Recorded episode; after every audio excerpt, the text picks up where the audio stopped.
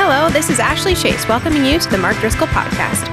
For more content from my dad, Pastor Mark, senior pastor here at the Trinity Church in Scottsdale, Arizona, visit realfaith.com, where you'll find study guides to go along with each sermon series as he preaches verse by verse through books of the Bible, daily devotions, free ebooks, and more.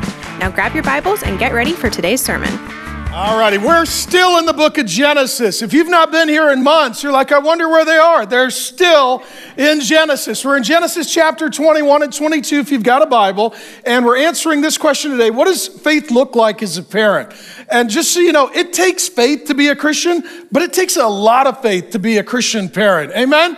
There's faith, and then there's parental faith, and then there's raising a son faith. That's varsity faith. It takes more faith to raise a boy. Amen?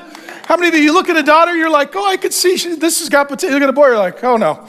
Uh, oh no, Lord help, please. And so, what we're seeing today is they're raising their son. And I was thinking about it. Uh, you have faith when you're walking with God, and then when God gives you a kid, it's a whole nother le- level of test and trial of faith. Uh, our, old, our youngest daughter, Alexi, she uh, graduated from high school uh, this last week. I could still remember the first day of kindergarten. I could still remember it. She's blonde, cute, adorable, looks like her mom. Walked her into kindergarten, first day of school. I'm a nervous wreck. She's fine. She's got her little backpack, sets it aside, goes to her seat. I'm there. I'm like, "Are you are you okay?" She's like, "I'm fine." I'm like, well, are you sure? She said, Yeah, I'm good. I was like, Well, I'll just stand here for a while and make sure. So I, she's like, Dad, I'm fine. I'm like, Okay, so I'll stand over by the door. And eventually the teacher looks at you and is like, Are you going to go? I was like, No, I'm just going to stand here for a few months. You know, I'm going to just stand here. So I, I, I, thought, well, I'm going to go outside and just I'll look through the window, and that way, if she if she starts crying, we're going to homeschool. That's what we're going to do. We're just going to end this. So I'm waiting, waiting, wait. She never even looks. She's totally fine. And then Grace and I eventually went to the car and we just sat there and cried, literally for about half an hour. Uh, I was like, oh my gosh, I'm not there. I'm not there all day. I can't keep an eye on her. I'm not, I'm not present. Is she going to have friends? Is she going to get picked on? Is she going to eat crayons? Like, what's going to happen? I'm not there. And, and, it takes a lot of faith to assume and presume that the same God who was there for you is going to be there for your kids. And the same God who got you through your difficult days is going to be there to get your kid through their difficult days.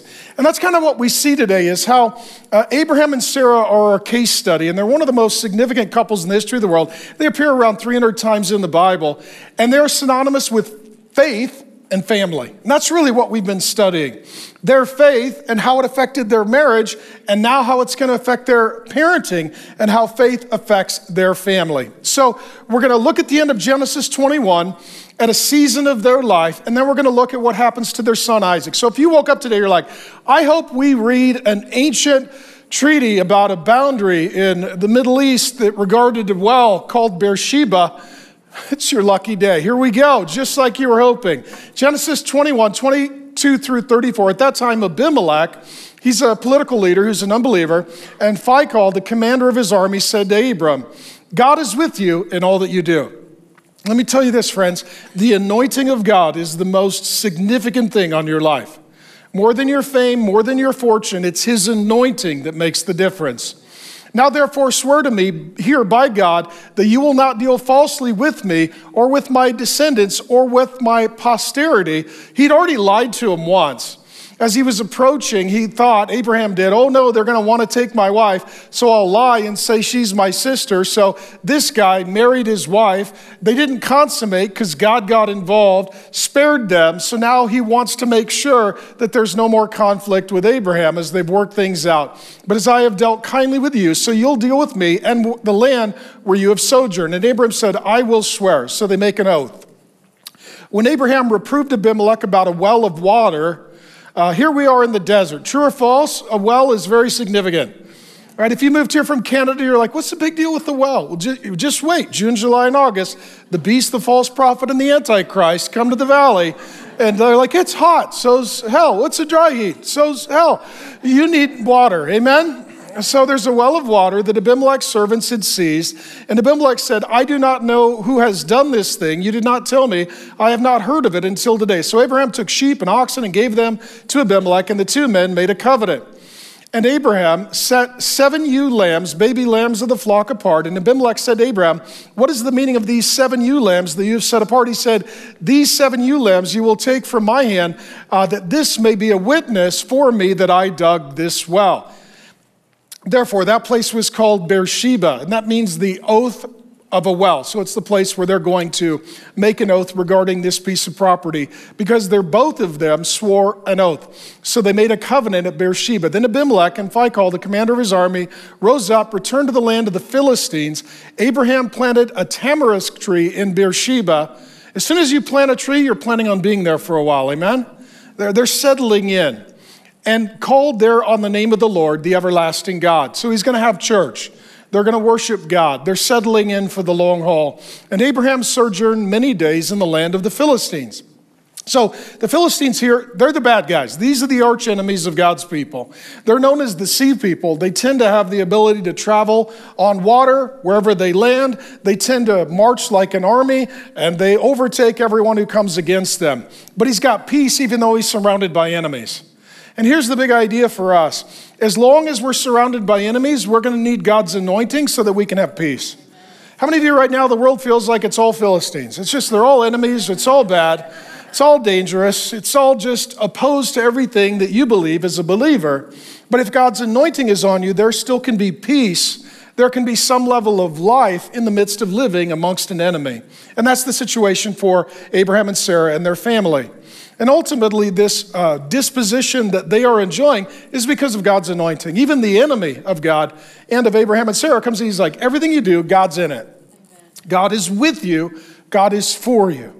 Even though everyone and everything is against you, God is with you, God is for you. There's an anointing on their life and family.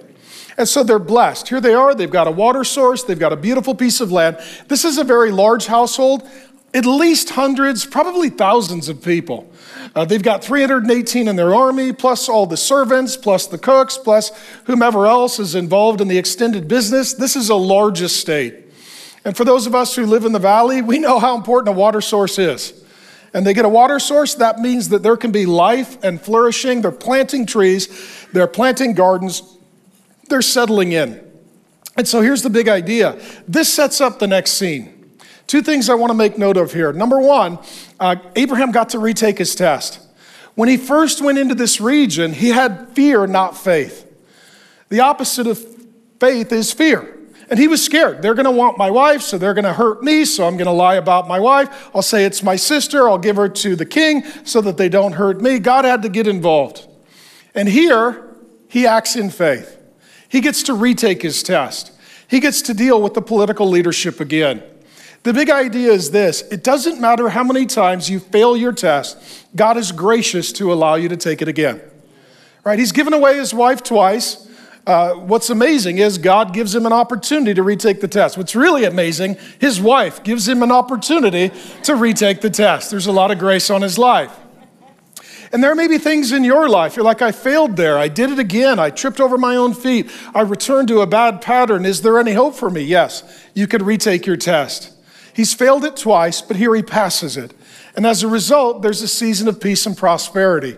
Number two, they settle in here for at least a decade, as many as two or three decades. This is an extended season of peace and prosperity.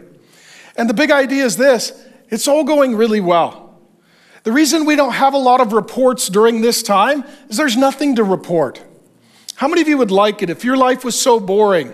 And so you're like, I don't know, you know, everything's good, everything's fine, we're making a lot of money, we're sleeping in, you know, we're just worshiping the Lord. How many of you would love a boring testimony? I'll tell you this. I think sometimes in church we bring up the wrong testimonies. The people are like, I ruined my life, you know, I, I, I, I was in the cartel, I killed my mom, you know, and, and now you know, and, and, and now I run, you know, an organ. It's like, I want a boring testimony. That's what I want a boring, I, my, I would love a boring testimony. I would love it if in 30 years, people are like, what happened the last 30 years? They're like, I don't know. I had some ice cream and took some naps. That's all that kind of went down, you know? And that's where Abraham is. He's got decades of just kind of easy living. And that sets up the biggest test of his whole life. And the point is this there are seasons like this. There are seasons in life where God's anointing and blessing makes it a real great season. And then sometimes a test comes out of nowhere and it could be the big one. And that's what's going to happen for him. So we're going to read a long section of Genesis chapter 22 on having faith for your child. It's one thing to have faith for yourself, it's another thing to have faith for your marriage. It's an entirely different thing to have faith for your child. Genesis 22, 1 through 19. After these things, right, 10, 20, 30 years of just peace and prosperity, God tested Abraham. In the Old English, the word test can also mean prove. Here, it's going to prove Abraham's faith. He's going to pass this test. And said to him, Abraham, and he said, Here I am. God speaks to him again. He said, Take your son, your only son Isaac, whom you love, and go to the land of Moriah and offer him there as a burnt offering on one of the mountains of which I shall tell you. They waited 25 years from the promise to the birth of the son. Now he is grown, and God tells him to murder his own child. So Abraham rose early in the morning, no rebellion. He gets right to it, saddled his donkey, took two of his young men with him, and his son, Isaac. And he cut the wood for the burnt offering and arose and went to the place of which God had told him. On the third day, three days' journey, it's around 50 miles. Abraham lifted up his eyes and saw the place from afar. Then Abraham said to the young men, Stay here with the donkey. I and the boy will go over there and worship and come back to you. And Abraham took the wood of the burnt offering and laid it on Isaac his son. We're going to deal with the parallels at the conclusion of the sermon, but notice the beloved son carrying the wood on his own back to his place of death. And he took in his hand the fire and the knife. So they both went, both of them together. And Isaac said to his father Abraham, My father, he said, Here I am, my son. He said, Behold, the fire and the wood are here, but where is the lamb for the burnt offering? Awkward conversation. Abraham said, God will provide for himself the lamb for a burnt offering, my son. So they went both of them together. When they came to the place of which God had told him, Abraham built the altar there and laid the wood in order and bound his son Isaac and laid him on the altar on top of the wood. Then Abraham reached out his hand and took the knife to what? Slaughter his son. Did he love his boy? Absolutely. But here's the good news the angel of the Lord called to him from heaven and said, Abraham, Abraham. And he said, Here I am. He said, Do not lay your hand on the boy or do anything to him, for now I know that you fear God, seeing you have not withheld your son, your only son, from me. And Abraham lifted up his eyes and looked, and behold, behind him was a ram caught in the thicket by his horns. And Abraham went and took the ram and offered it up as a burnt offering instead of his son. You see the substitution. So Abraham called the name of that place, The Lord will provide. As it is said to this day, On the mount of the Lord it shall be provided. And the angel of the Lord called Abraham a second time from heaven and said, By myself I have sworn, declares the Lord. So this isn't just the angel of the Lord. He tells us here it's the Lord. This is the Lord Jesus Christ. Because you have done this and have not withheld your son, your only son, I will surely bless you. Now, hear me in this. These are the last words that we're going to read now that God is going to speak to Abraham. This is God's final word in the life of Abraham. I will surely bless you. Our God is a good father, he loves to bless his kids.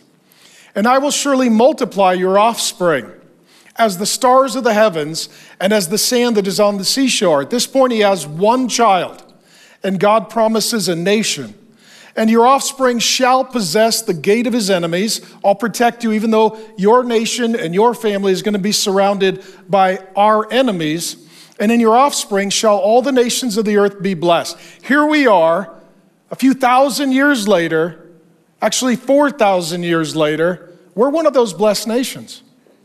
Exactly what God said has come true because you have obeyed my voice. So Abraham returned to his young men, and they arose and went together back to Beersheba, and Abraham lived at Beersheba.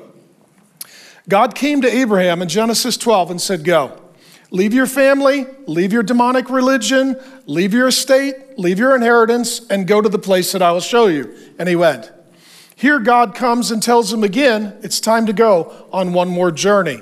Go to the place that I will show you. But this time, you're not bringing your wife, you're bringing your son. This is a 50 ish mile journey. They have sufficient time to turn back. Abraham knows that God is going to ask him to sacrifice his only son. Now, Isaac does not know. Can you imagine the tension? See, we can read this theologically or we can read this personally. We'll deal with it theologically in a moment, but first we need to deal with it personally. Many believe that uh, Isaac here is as young as mid teens to as old as mid to late 30s, depending upon which commentary you prefer.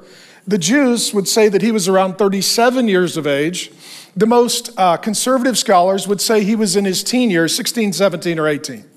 Abraham at this point is well over 100.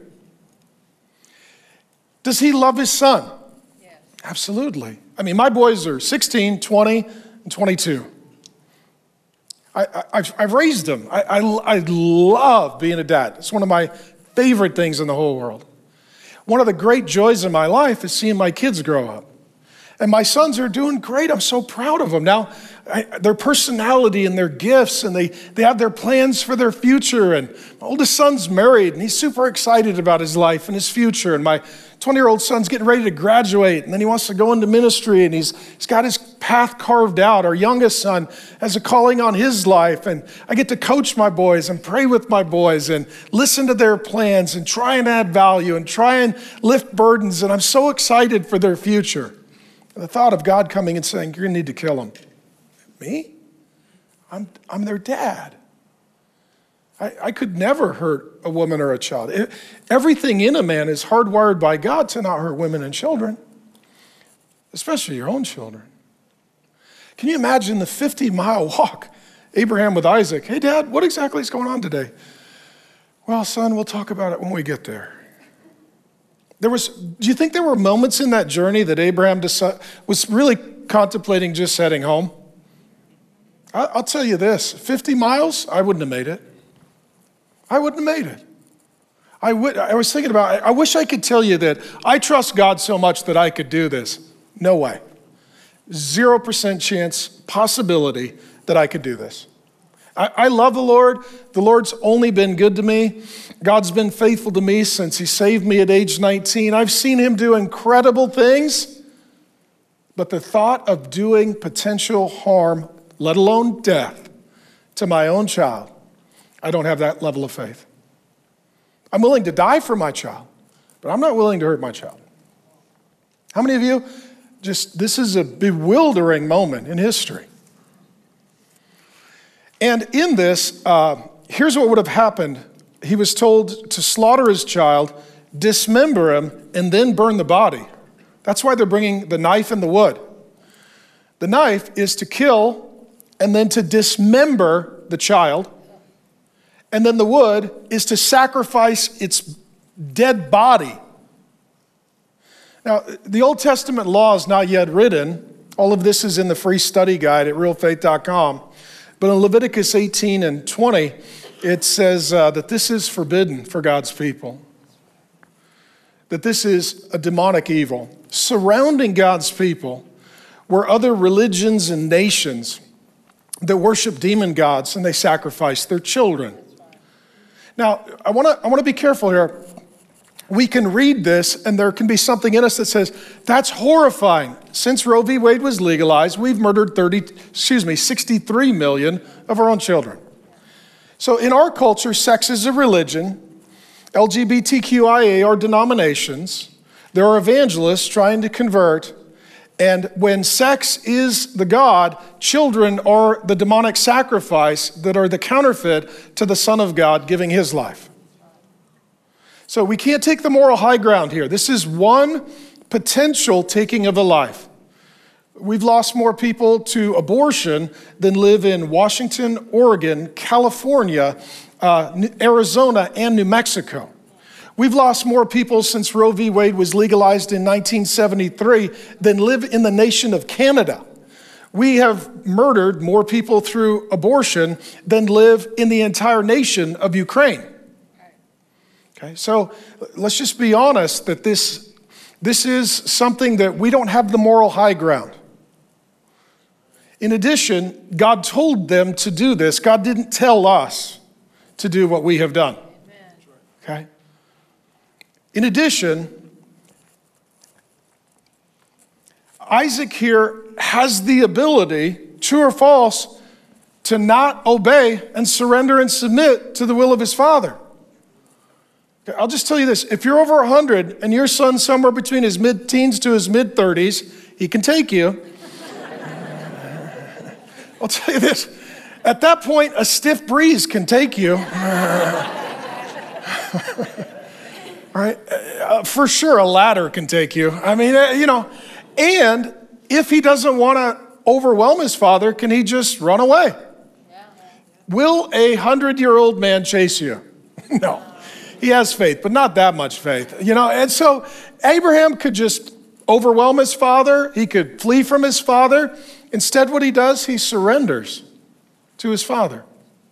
He's bound.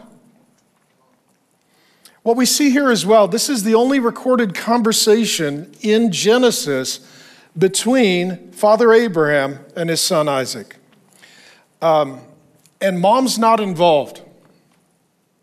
Let me say this there are times that it's just between father and son. There are times that it's just between father and son. There are some seasons in life. Your mom loves you, she's invested, she's involved. We all love, bless, honor, praise God for mom. But sometimes it's you just really need dad. Grace and I, we got three great sons, and there are certain times I'm like, hon, I, I got this. This is the dad conversation. Dad needs to get involved here.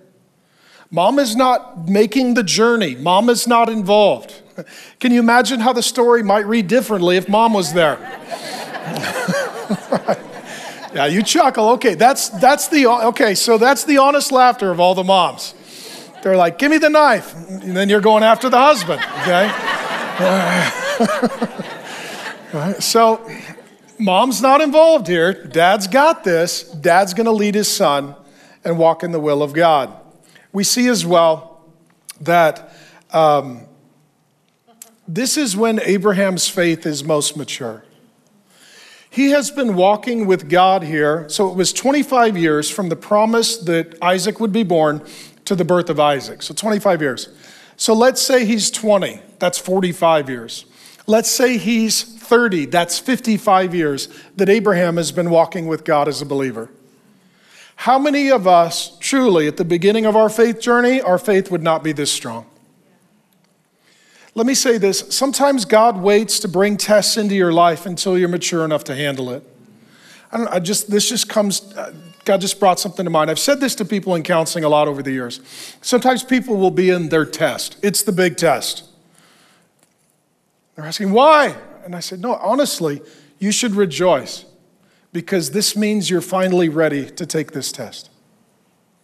The reason sometimes that we haven't had the test previously is we weren't prepared, we weren't ready, our faith wasn't mature enough.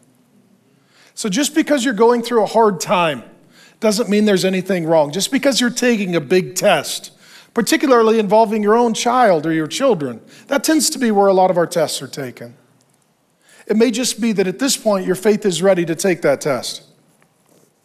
Now, ultimately, God does not want Isaac's life. What God wants is Abraham and Isaac's hearts.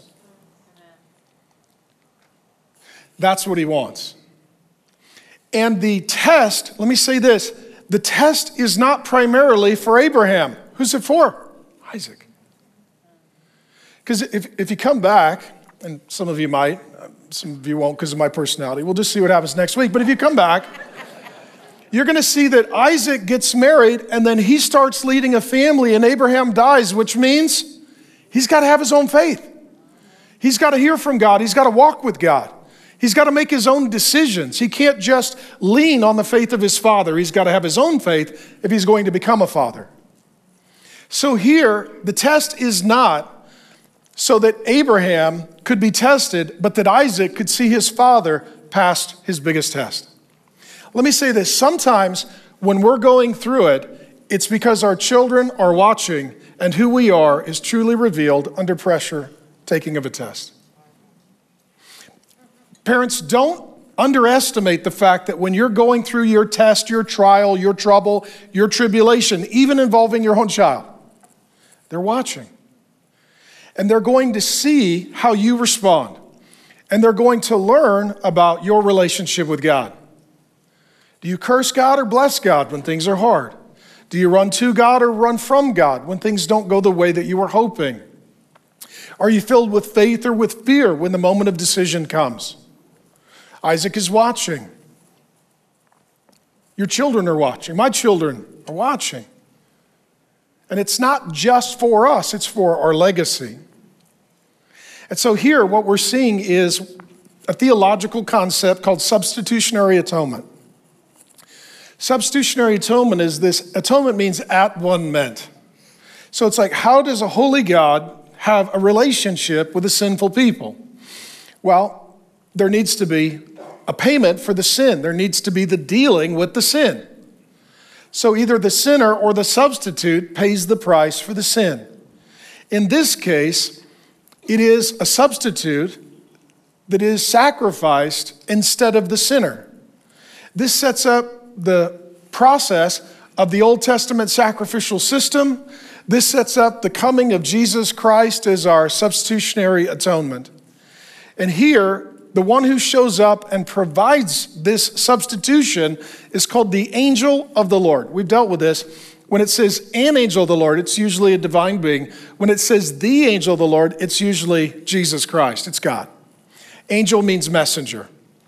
And here it is Jesus showing up and saying, Don't sacrifice, I will provide. He provides a ram in that day, and then he provides himself on a later day. I, was thinking about it. My, uh, uh, my oldest son, Zach, uh, teaches some over at Students, and he's doing work in Genesis, and we were having lunch recently, and I'll borrow one of his illustrations. We keep seeing Jesus show up in the storyline, little cameo. And uh, he used an illustration with the students that that was good. Any of you Marvel, Marvel fans? You like Marvel? Marvel movies? Who's the guy who uh, sort of is the godfather of the Marvel movies? Stan Lee. And he always shows up in his films his first 20 Marvel films, at some point he writes himself into the script and he makes a little cameo. And you're like, oh, there's the author of the story. Jesus does this throughout Genesis and he does this throughout the Old Testament. He writes himself into the script and he shows up for a little cameo. And here he shows up for Abraham and Isaac. Now, just for a moment, just think about this. Here's the question What was Abraham thinking with the sacrifice of Isaac. Like, what's, what's going on? The New Testament gives us two commentaries on this event. It says, was James 2 21 and 22, was not Abraham our father justified by works when he offered up his son Isaac on the altar?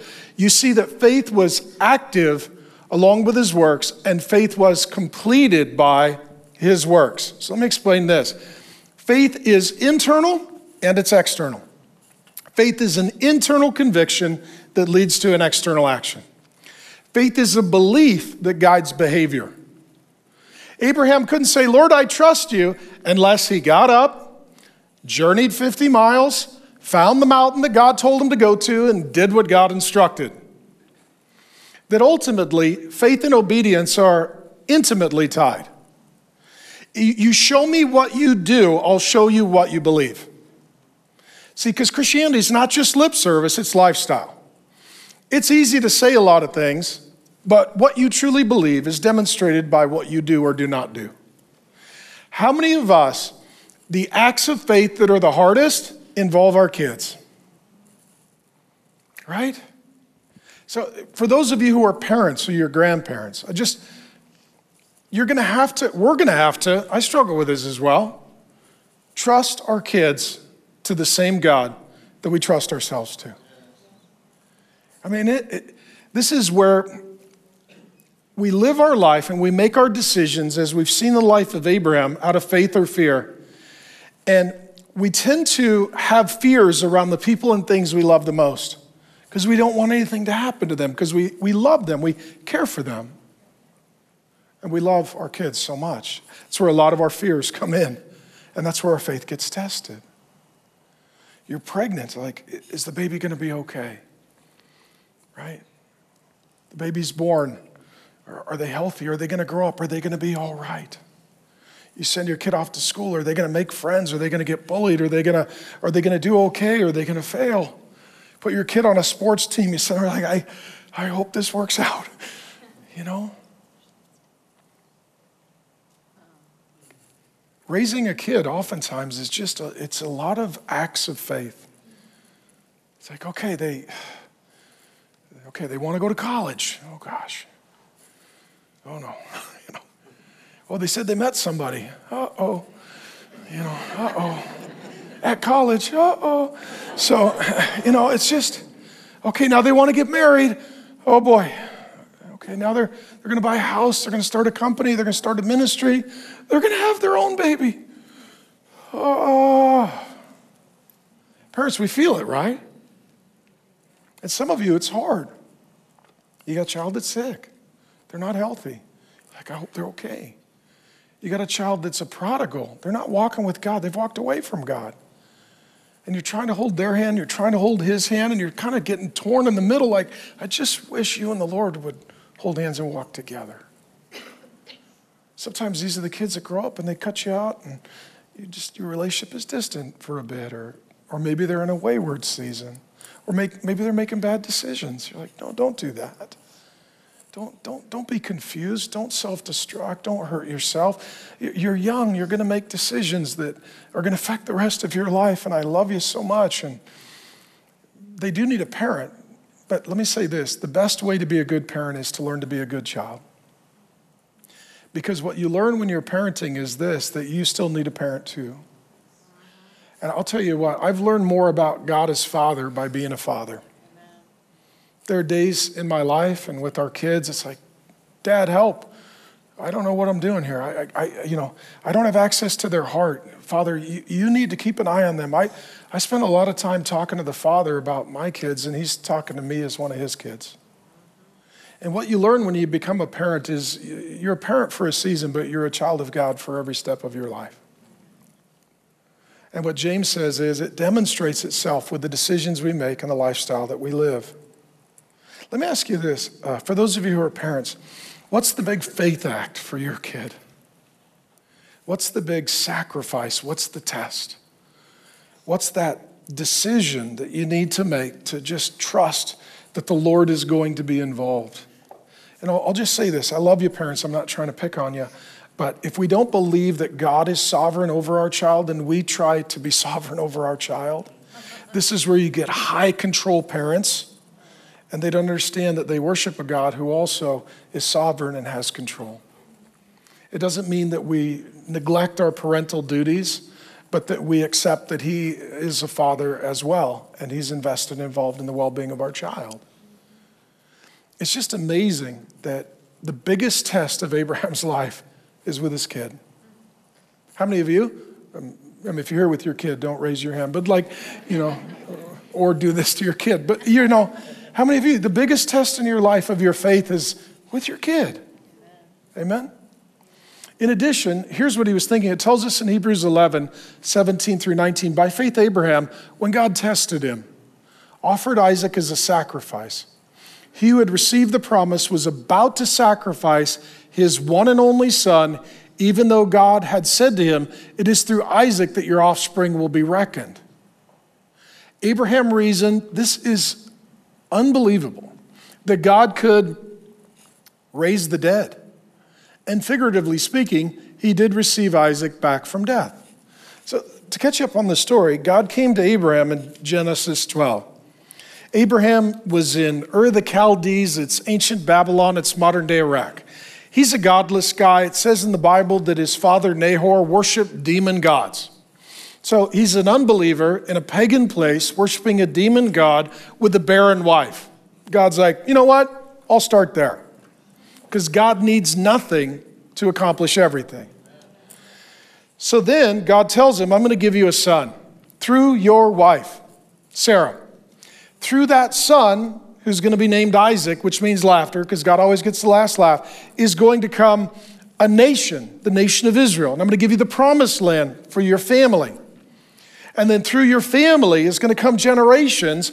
And then ultimately, through your family and through your son, I'm going to bring from God's family, God's son, the Lord Jesus Christ, the blessing to the nations of the earth. They wait 25 years.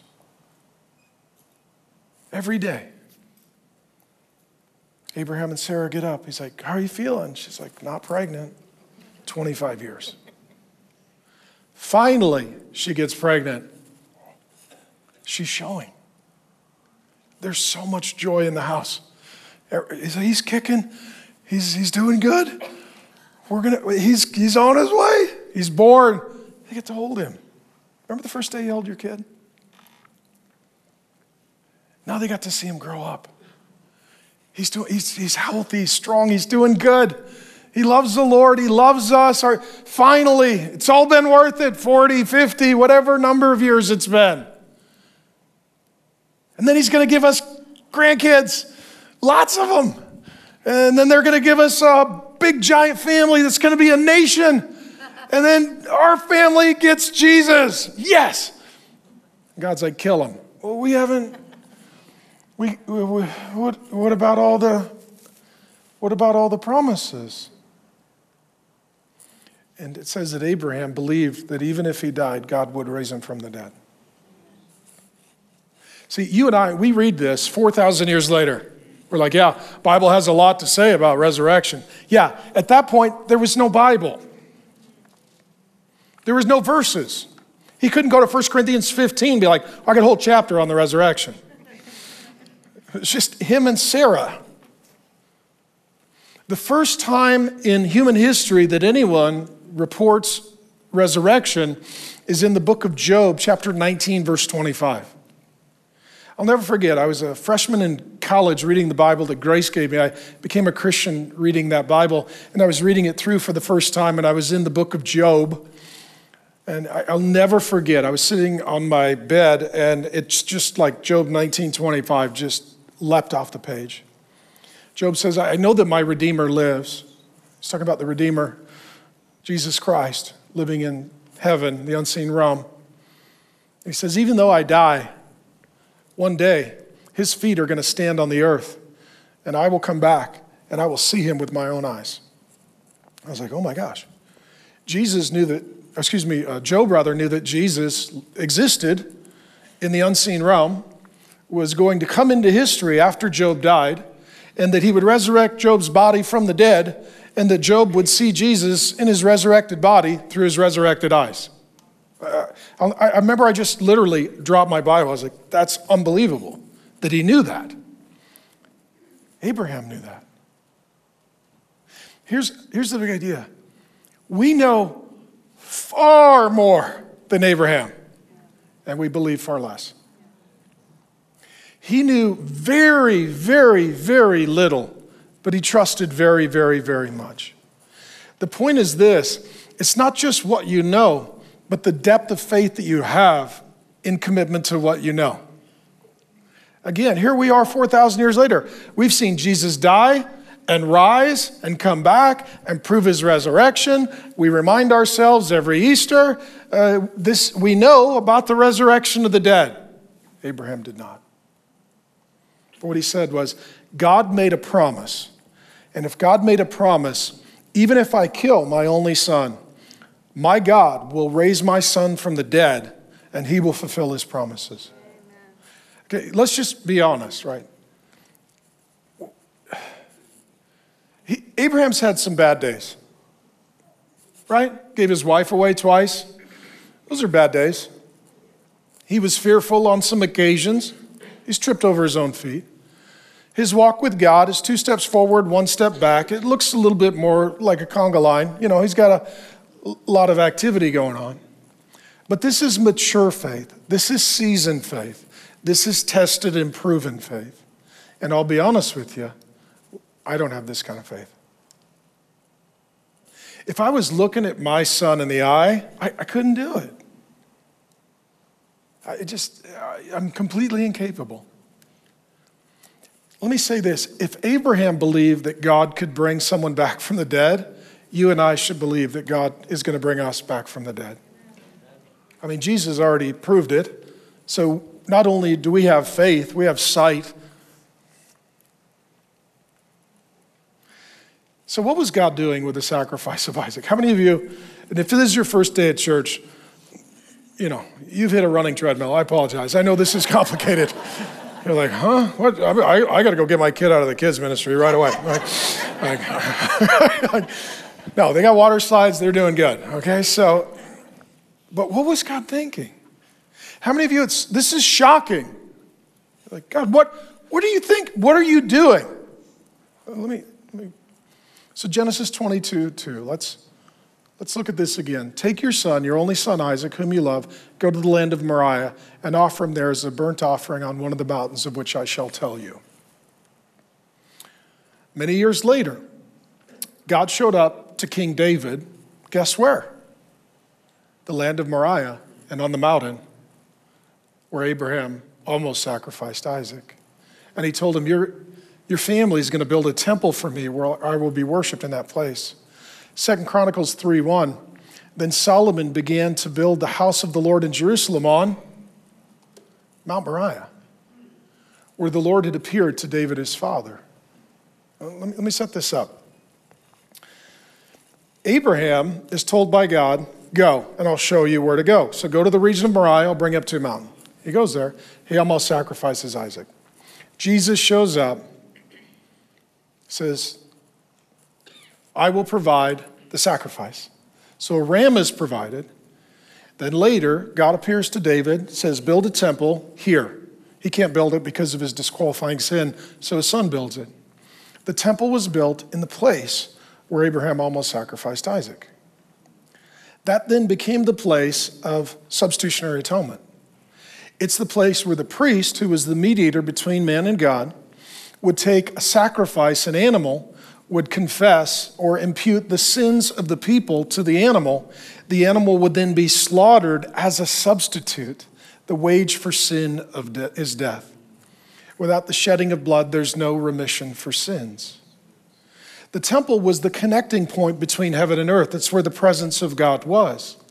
And it's where sinners would offer a sacrifice and a substitute would die so that the sinner could be forgiven by the God whom they had sinned against. I mean, blood literally flowed from the temple.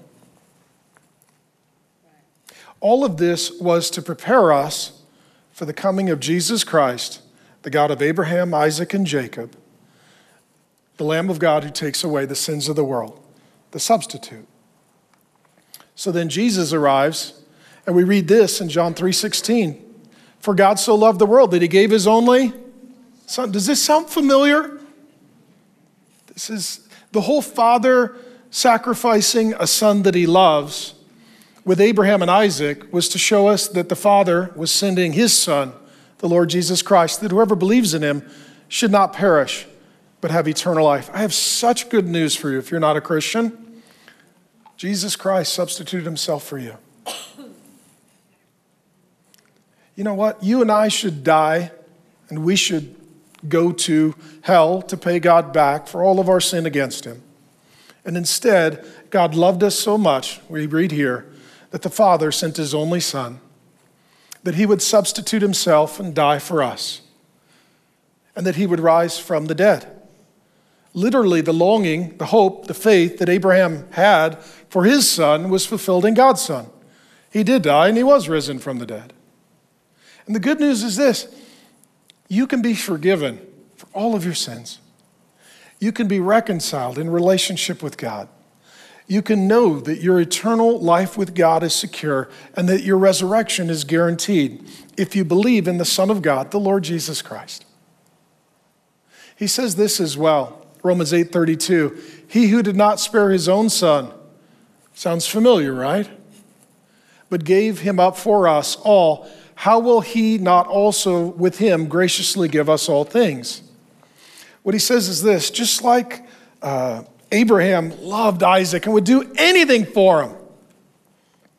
So when God the Father adopts you into his family, he loves you and he would do anything for you. This is the father heart of God. This is why a cruel father, a greedy father, uh, uh, an absent father, a selfish father, uh, an ungenerous father is not a reflection of the father heart of God. What he says is not only does he save us, he blesses us and he gives us all things. The father that I know, he not only brought me into his family, he's blessed me every moment that I've been in his family. I just feel inclined in the spirit to say this, men. We have this tremendous opportunity to give our children and to give children in general a picture of the father heart of God. I'll never forget this. I was, I was kind of think about it as I'm standing here. I'll never forget, I was tucking one of my daughters in. And at night, we would read the Jesus Storybook Bible and we'd pray and I'd tuck them in and sing with them. And I've got a terrible voice, but you know, they're kids. And so they give grace to their dad and we're worshiping and praying and snuggling and having fun. And I tucked them in. I'll never forget. My daughter pulled the covers up right to here and she looked at me. She said, I'm so blessed I have two dads. And my thought was, oh, I got to talk to Grace about this. You know, like, uh, and she said, I have a daddy in heaven and a daddy on earth, and they both love me and take care of me. And I remember thinking, oh my gosh, I share a title with the Heavenly Father. She calls me Father. We're supposed to call him Father. How I treat her defines for her what a father is and does. I just, I start crying. My girls make me cry all the time. And I just prayed and I was like, God, help me be a father with the father's heart. Let that title be consistent between your heart for her and my heart for her. As men, we have this profound opportunity to not only um, have children, but bless them. And that's what he says here again in Romans that, that he blesses us, that this is the heart of our Father. Well, here's, let me show you today that's where Abraham almost sacrificed Isaac. It's really interesting. You read the Bible and you ask, well, okay, did these places exist? Yeah, we know exactly where they are. Did this really happen? Yeah, it did. So that's the Temple Mount. It's in Jerusalem. It's in the promised land that God promised to Abraham and gave him the borders of. And there's uh, the Dome of the Rock. So what you've got, you've got three major world religions that would see this as a sacred and holy place. Uh, the Jews will go there for the Wailing Wall. They put the prayers in the wall. Uh, the Muslims control much of the Temple Mount, so they've got uh, the Dome of the Rock, which you see there with the uh, the the orange, and and and they've got a, a mosque. And many who go there for the pilgrimages are descendants of Abraham through his son Ishmael, who was the father of the Arab people. And then you've got the Christians that make pilgrimages there as well. And some of you might ask, okay, well, where's the temple? It's gone. It was destroyed in 70 AD. Today, all we have is a 37 acre um, mount. It was basically the foundation. You can go underneath and investigate the underpinnings of what was previously the temple. We've done that as a family. But the temple's gone. It was destroyed in 70 AD. Do you know why? We don't need it. See, when Abraham brought Isaac there, it was to prepare everybody for the priesthood, the temple, the sacrifices, to prepare us for the coming of Jesus. And once Jesus died on the cross, he said, It is finished. And the work of salvation was done, and the substitutionary atonement for our sin was accomplished. And the promise that Jesus made to Abraham and Isaac was fulfilled by him on his cross. He said, The Lord will provide. And then he is the Lord, and he did provide. Here's the big idea our God doesn't take our life, he gives his life. That's how good our God is. So, what happened then, the temple was destroyed in 70 AD, no longer exists because we don't need to go to a place to be in God's presence. God sends us the Holy Spirit to make us the place of His presence. So now you're the temple of the living God. That's what Paul tells the Corinthians. In addition, we don't offer sacrifices because Jesus Christ was the once for all sacrifice for all sin. We don't have a priest because we have Jesus, our great high priest. And so we don't have a sacrificial system because we have not only a dead, but a risen Savior. Just as Abraham said, even if my son dies, he'll come back. God said, oh, That's true of my son. He will die and come back. So for us today, we don't see the center of our faith in a place, but a person. This is where our faith is different than other faiths. So, Muslims and Jews, they would want to go to these sacred places. For us, God comes to be with us, and wherever He meets with us, that becomes a sacred place. So, for us, the center of our faith is not a place, it's a person. It's the Son of God, it's the God of Abraham, Isaac, and Jacob. Okay? Here's the big idea, friends everything in Genesis is about God. We learned at the beginning, in the beginning, God. That's how the book started. And as we are examining the book, we're getting more insights into who this God is. And here we realize that he is a son who is going to die for sinners at the hand of his father. So let me do this. Um, I'm going to share with you some correlations and some parallels between uh, Jesus and Isaac. And uh, as I do so, I just want you to see how the whole Bible, it's about Jesus. Jesus is the center of the Bible in human history. Jesus is the theme of the Bible. Everything points to him, everything comes from him, everything is held together by him. I just want you to just, for a moment, just consider Isaac and Jesus were both born in accordance with promises given many years before. Isaac and Jesus were both born at God's appointed time after years of waiting. They waited 25 years for Isaac and 2,000 years from this time for the coming of Jesus. Isaac and Jesus were both born of miracles. Isaac's mother was barren and beyond childbearing years. Jesus' mother was a virgin. Isaac and Jesus were both firstborn sons. Isaac and Jesus were both loved by their fathers, Abraham and God the Father, respectively. Isaac and Jesus uh, both left their father's homes.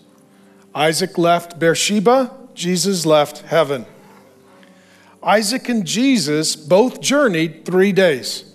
It took three days for Isaac to get from Beersheba to Mount Moriah. It took Jesus three days to get from the cross to the empty tomb. Isaac and Jesus were both escorted by two men to their sacrifice. Isaac had two servants. Jesus was crucified between two thieves. Isaac and Jesus were both young men who carried wood upon their back to their place of sacrifice. Isaac and Jesus both willingly submitted their lives to their fathers. Isaac and Jesus were both laid down as an offering for sin. Isaac and Jesus both asked their father a question Where is the lamb, and why have you forsaken me? Jesus is the angel of the Lord who spared Isaac and died as the sacrifice for sin. Isaac was promised that God would provide, and Jesus was that provision. Isaac was, was raised from death figuratively, and Jesus was raised from death literally. Isaac and Jesus both went forth to get their bride. You'll see it coming up. Isaac has a bride that he adores named Rebecca, and Jesus has a bride that he adores named the church. That's you. That's us. This is a time for us to meet with God. How is your faith? Have you trusted in the Lord Jesus Christ? Are you walking with the Lord Jesus Christ? Is this a season of testing your faith? Is this a season that is testing your faith for your family, your marriage, your child? My encouragement, my hope, my prayer for you, because I love you and I'm your pastor, and I thank you for giving me the honor of teaching you God's word. You need to meet with God. What we saw Abraham do is he, he met with God.